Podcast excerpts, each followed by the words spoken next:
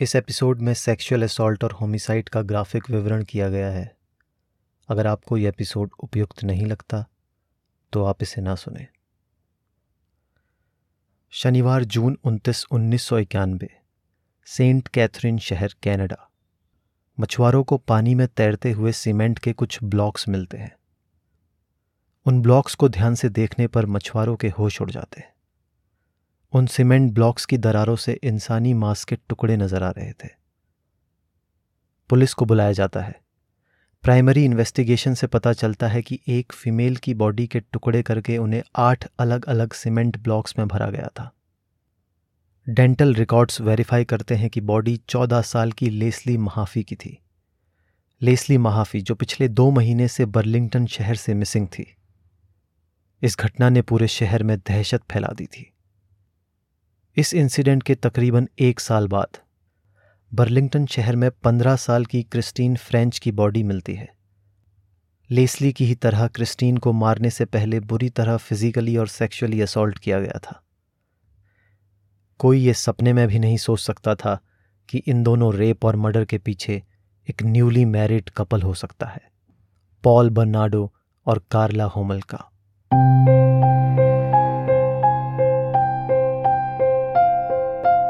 Crime insight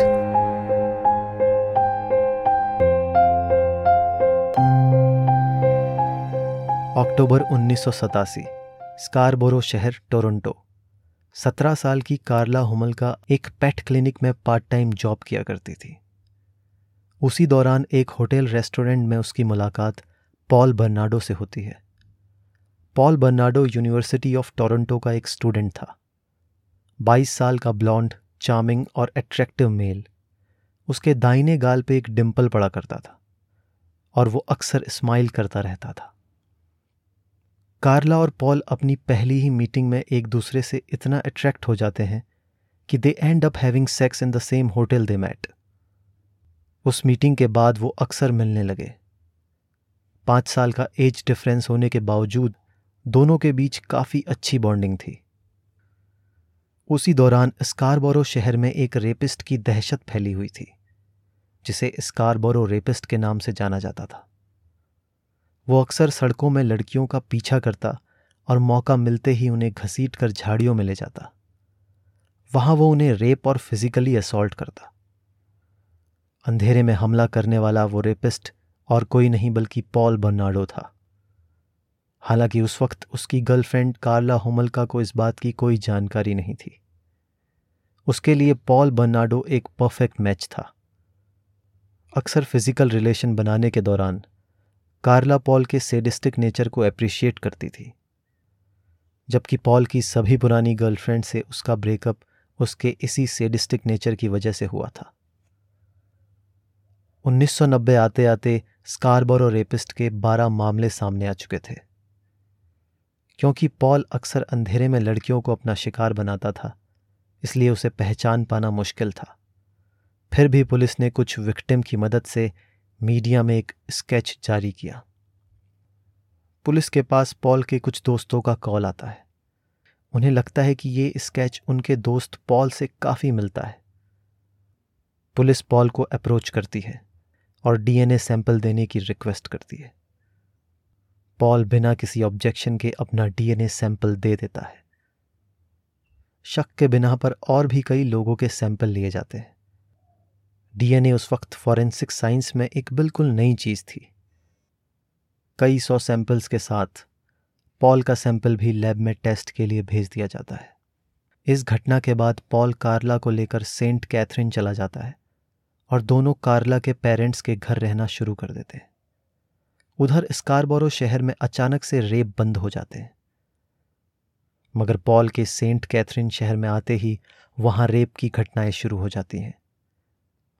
Saint Catharines police इन rapes को Scarborough rapist से जोड़कर नहीं देखती, जो कि पुलिस की एक बहुत बड़ी भूल थी। कार्ला के पेरेंट्स के मुताबिक पॉल बर्नाडो कार्ला के लिए एक बेहतर ऑप्शन था। दोनों की शादी की तारीख तय कर दी जाती है। उधर पॉल का डीएनए सैंपल अभी भी लैब में पड़ा, टेस्ट का इंतज़ार कर रहा था। पॉल अक्सर कार्ला को वर्जिन फीमेल के लिए अपनी डिज़ायर एक्सप्रेस किया करता था, क्योंकि कार्ला पॉल की पहली सेक्स पार्टनर नहीं थी। पॉल इस बात के लिए उसे अक्सर क्रिटिसाइज किया करता था। पॉल की नज़र कार्ला की छोटी बहन, पंद्रह साल की टैमी होमलका पर शुरू से थी। वो अक्सर टैमी को खिड़की से झाँक कर मास्टरबेट करता था। कार्ला भी पॉल को टैमी के रूम पर एक्सेस करने में हेल्प करती थी। टैमी के लिए पॉल का अट्रैक्शन बहुत बढ़ चुका था। कार्ला इस बात को जानती थी। इसीलिए कार्ला पॉल को आने वाले क्रिसमस में एक ऐसा गिफ्ट देना चाहती थी, जिसे पॉल कभी ना भूले। और वो गिफ्ट था टैमी होमल का। 24 दिसंबर 1990 टैमी होमलका के सोलवे बर्थडे से सिर्फ़ दो हफ़्ता पहले। कार्ला पेट क्लिनिक से कुछ एनिमल सेडेटिव, यानी जानवरों को बेहोश करने की दवा चोरी करके लाती है। कार्ला के पेरेंट्स के सोने के बाद, कार्ला और पॉल टैमी को बेसमेंट में ड्रिंक्स के लिए इनवाइट करते हैं। कुछ देर बाद, वो टैमी को रम की एक खास कॉकटेल में नींद की गोलियाँ मिलाकर पिला देते हैं। जब टैमी होश खोने लगती है तो दोनों उसे अनड्रेस करते हैं। कार्ला एक कपड़े में सेडेटिव हेलोथीन जो उसने क्लिनिक से चुराया था मिला के टैमी के मुँह पर लगा देती है, जिससे कि टैमी के होश में आने की कोई भी गुंजाइश न रहे। उसके बाद पॉल और कार्ला एक एक कर कर टैमी को रेप करते हैं और पूरी घटना को वीडियो टेप करते हैं। कुछ ही देर बाद हेलोथीन की वजह से टैमी वोमिट करने लगती है। दोनों ये देखकर बहुत डर जाते हैं और नाइन वन वन पर कॉल मिला देते हैं। जब तक एंबुलेंस आती दोनों जल्दी से सारे एविडेंस मिटाते हैं और टैमी को कपड़े पहनाकर उसके बेडरूम पर लेटा देते हैं। टैमी को हॉस्पिटल ले जाया जाता है। तीन ही घंटे के अंदर टैमी की मौत हो जाती है। टैमी अपनी ही वोमिट में चोक होकर मर जाती है। टैमी के फेस पर केमिकल बर्न का एक निशान था, जो हेलोथीन की वजह से हुआ था। इसके बावजूद उसकी मौत की कोई पुलिस रिपोर्ट नहीं लिखाई जाती। कार्ला और पॉल पेरेंट्स को ये कन्विंस करने में सफल हो जाते हैं कि ड्रग्स की ओवरडोज की वजह से टैमी की मौत हुई। कनाडा में उस वक्त अक्सर टीनेजर्स के ड्रग्स के केसेस सामने आते थे, इसलिए पेरेंट्स इजीली इस स्टोरी पर बिलीव कर लेते हैं। टैमी को मारने के सिर्फ़ तीन हफ़्ते बाद पॉल और कार्ला एक और वीडियो बनाते हैं, जिसमें कार्ला अपनी मरी बहन टैमी के कपड़े पहनकर पॉल के साथ सेक्स करती है। ये वीडियो बाद में टैमी के मर्डर का एक बहुत बड़ा एविडेंस साबित हुआ। इस वीडियो को फायर साइट चैट के नाम से जाना जाता है। टैमी की मौत के बाद दोनों होमलका के पेरेंट्स का घर छोड़ देते हैं और कुछ ही दूर पोर्ट डलहौजी के एक बंगलों में शिफ्ट हो जाते हैं। लगभग छः महीने बाद 14 जून उन्नीस सौ इक्यानवे एम एम रॉबिन्सन स्कूल के नाइन्थ ग्रेड में पढ़ने वाली लेस्ली महाफी अपने दो स्कूलमेट्स के साथ एक शोक सभा से लौट रही थी। पिछले हफ़्ते उनके स्कूल में कुछ स्टूडेंट्स एक रोड एक्सीडेंट में मारे गए थे, जिसकी वजह से एक शोक सभा का आयोजन किया गया था, जिसे वेक कहा जाता है। वेक के बाद सभी स्कूलमेट्स साथ ड्रिंक करते हैं। करीब सुबह के पौने दो बजे लेस्ली के दो फ्रेंड्स उसे घर छोड़ने जाते हैं। लेस्ली बैक डोर से घर के अंदर घुसने की कोशिश करती है, ताकि पेरेंट्स डिस्टर्ब ना हो। पर बैक डोर पर लॉक लगा था। वो अपने दोस्तों को घर जाने के लिए कहती है। वो उन्हें आश्वासन देती है कि फ्रंट डोर ज़रूर अनलॉक होगा। लेकिन फ्रंट डोर भी लॉक था। वो पास की एक शॉप से अपनी एक फ्रेंड को कॉल करती है और उससे रिक्वेस्ट करती है कि वो सुबह तक उसके घर पर स्टे कर सके। पर उसकी फ्रेंड उसे स्टे करने के लिए मना कर देती है। इसी कन्वर्जेशन में लेस्ली अपनी फ्रेंड को बताती है कि वो अब अपनी मॉम को उठाने जा रही है। उसी समय पॉल बर्नाडो बर्लिंगटन की सड़कों पर नंबर प्लेट्स चोरी करने के मकसद से घूम रहा था। उसकी नज़र लेस्ली पर पड़ती है। पॉल लेस्ली से फ्रेंडली होने की कोशिश करता है और उसे सिगरेट्स ऑफ़र करने के बहाने अपनी कार के पास ले जाता है। जब लेस्ली कार के काफ़ी नज़दीक आ जाती है पॉल लेस्ली की स्वेट शर्ट को उसके सर पर लपेटकर उसे कार के अंदर धकेल देता है। पॉल कार को ड्राइव करके अपने नए बंगलों पे ले जाता है, जहाँ होमल का पहले से मौजूद थी। करीब 24 घंटे तक दोनों लेस्ली महाफी को रेप और अब्यूज़ करते हैं। वो बॉब मार्ले और डेविड ब्रॉवी के सॉन्ग लगा के इस पूरे इंसिडेंट को वीडियो टेप भी करते हैं। अगले ही दिन वो लेस्ली का मर्डर कर देते हैं। उसे मारने के बाद दोनों लेस्ली की बॉडी को बेसमेंट में रख देते अगले दिन होमलका के पेरेंट्स डिनर पर आने वाले थे। पॉल और कार्ला पेरेंट्स के जाने का वेट करते हैं। डिनर के बाद जैसे ही पेरेंट्स जाते हैं, पॉल और कार्ला बॉडी को डिस्पोज करने के तरीके सोचते हैं। एविडेंस को मिटाने के लिए पॉल बॉडी को डिसमेंबर करता है। पॉल मार्केट से बहुत सारे सीमेंट के बैग लाता है और उनसे सीमेंट के ब्लॉक्स बनाता है। उन ब्लॉक्स में वो बॉडी के टुकड़े भरता है। उसमें से एक ब्लॉक, जिसमें बॉडी के धड़ से नीचे और पैरों से ऊपर का हिस्सा, जिसे टॉर्सो कहा जाता है, डाला गया था। उस अकेले ब्लॉक का वज़न करीब नब्बे किलो का था। पॉल और कार्ला ब्लॉक्स को 18 किलोमीटर दूर लेक गिप्सन में डंप करने का प्लान करते हैं। इसके लिए वे लेक गिप्सन में कई ट्रिप्स करते हैं। बड़ी अजीब बात है कि जिस दिन पुलिस को लेक गिप्सन में महाफी की बॉडी मिली, उसी दिन द क्विंट टाउन नियाग्रा में काल और पॉल की शादी हुई 29 जून उन्नीस सौ इक्यानवे। जहाँ एक तरफ़ पुलिस लेस्ली की बॉडी के टुकड़े जमा कर रही थी, वहीं दूसरी तरफ़ पॉल और कार्ला वेडिंग वोज एक्सचेंज कर रहे थे। कई दिनों की मशक्कत के बाद भी पुलिस इस केस में कोई एविडेंस नहीं जुटा पा रही थी। उधर पॉल बर्नाडो का डीएनए सैंपल भी अभी तक टेस्ट नहीं हुआ था। इस घटना को दस महीने बीत जाते हैं और तारीख आती है 16 अप्रैल उन्नीस सेंट कैथरीन शहर, होली क्रॉस सेकेंडरी स्कूल की एक स्टूडेंट, पंद्रह साल की क्रिस्टीन फ्रेंच, हमेशा की तरह अपने स्कूल से घर पैदल जा रही थी। उसका घर स्कूल से पंद्रह मिनट की वॉकिंग डिस्टेंस पर था। फ्रेंच के पास एक कार आकर रुकती है। कार से एक लेडी हाथ में मैप लिए उतरती है। वो फ्रेंच की तरफ़ बढ़ती है और मैप की ओर इशारा करते हुए कुछ मदद मांगती है। फ्रेंच जैसे ही मैप की ओर देखती है, तभी पीछे से कोई हमला कर देता है और फ्रेंच के गले पे चाकू रखकर उसे कार की ओर ले जाता है। वो उसे कार की फ्रंट सीट पर बैठा देता है। वो हमलावर और कोई नहीं, बल्कि पॉल बर्नाडो था। और इस बार उसके साथ उसकी वाइफ कार्ला होमलका भी थी। कार्ला और बर्नाडो अब तक प्रोफेशनल हो चुके थे। वो ऐसे कई वारदात कर चुके थे। पर क्रिस्टीन फ्रेंच उनका बड़ा शिकार थी। क्रिस्टीन के घर न लौटने पर पेरेंट्स 24 घंटे के अंदर पुलिस में रिपोर्ट कर देते पुलिस आसपास के सभी घरों में पूछताछ करती है और सीन ऑफ़ एबडक्शन से बरामद फ्रेंच का एक शू और बाकी एविडेंस को क्राइम लैब भेज देती है। कुछ लोगों ने ये एबडक्शन होते हुए दूर से देखा था। इसलिए सभी को लगता है कि क्रिस्टीन को एबडक्ट करने वाले दो मेल हैं। इसके अलावा आई विटनेसेस ने उस साइट पर से बीच कमारो कार को जाते हुए भी देखा था। पुलिस बीच कमारों के लिए हाई अलर्ट जारी कर देती है। लेकिन अफसोस, ये एक फॉल्स लीड था। पॉल बर्नाडो के पास बीच कमारो नहीं, बल्कि गोल्ड निशान थी। दिन दहाड़े चर्च के पार्किंग लॉट में हुए एक स्कूल बच्चे का अपहरण। मीडिया में एक बहुत बड़ा इशू बन चुका था। लोग सड़कों पर उतर चुके थे। क्रिस्टीन के स्कूल मेंबर्स ने ग्रीन रिबन नाम का एक होप कैंपेन चलाया, जिसमें सभी उसके सही सलामत लौटने की प्रार्थना करने लगे। उधर पॉल और कार्ला क्रिस्टीन को अपने पोर्ट डलहौजी के बंगलों पे ले जाते हैं। उसे फोर्सफुली शराब पिलाते हैं। उसके बाद उसे मल्टीपल टाइम रेप टॉर्चर और सोडोमाइज करते हैं। हमेशा की तरह इस बार भी वो इस पूरे इंसिडेंट को वीडियो टेप करते हैं।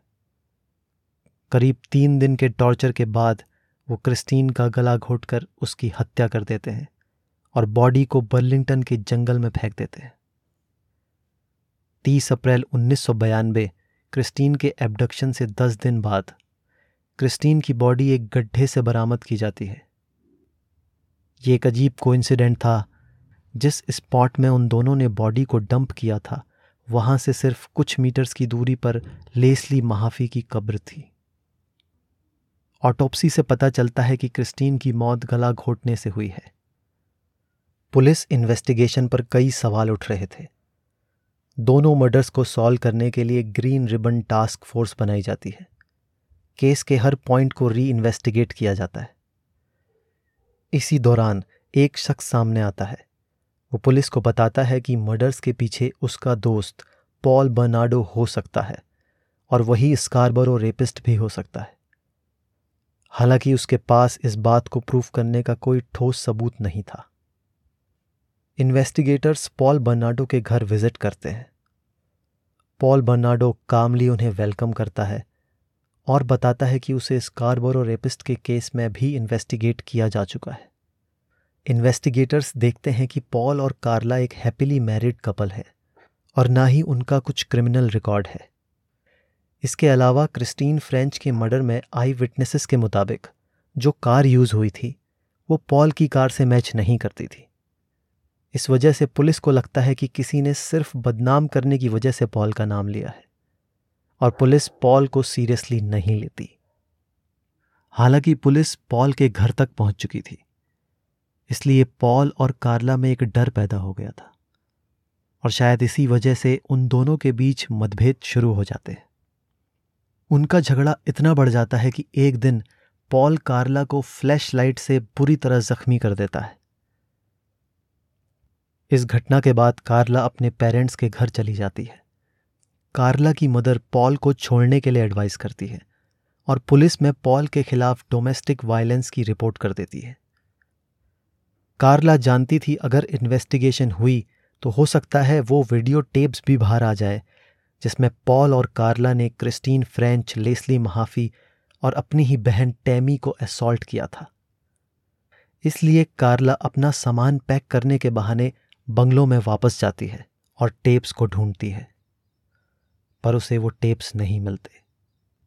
इसके बाद वो पॉल से छुपने के लिए अपने एक रिलेटिव के घर चली जाती है। उधर पुलिस कार्ला को असॉल्ट करने के चार्ज में पॉल बर्नाडो को अरेस्ट कर लेती है। लेकिन अगले ही दिन उसे जमानत पर छोड़ देती है। तीन हफ़्ते बाद आखिरकार टोरंटो पुलिस 26 महीने से पड़ा डीएनए सैंपल चेक कर लेती है। पॉल बर्नाडो का डीएनए सैंपल स्कारबोरो रेपिस से मैच कर जाता है।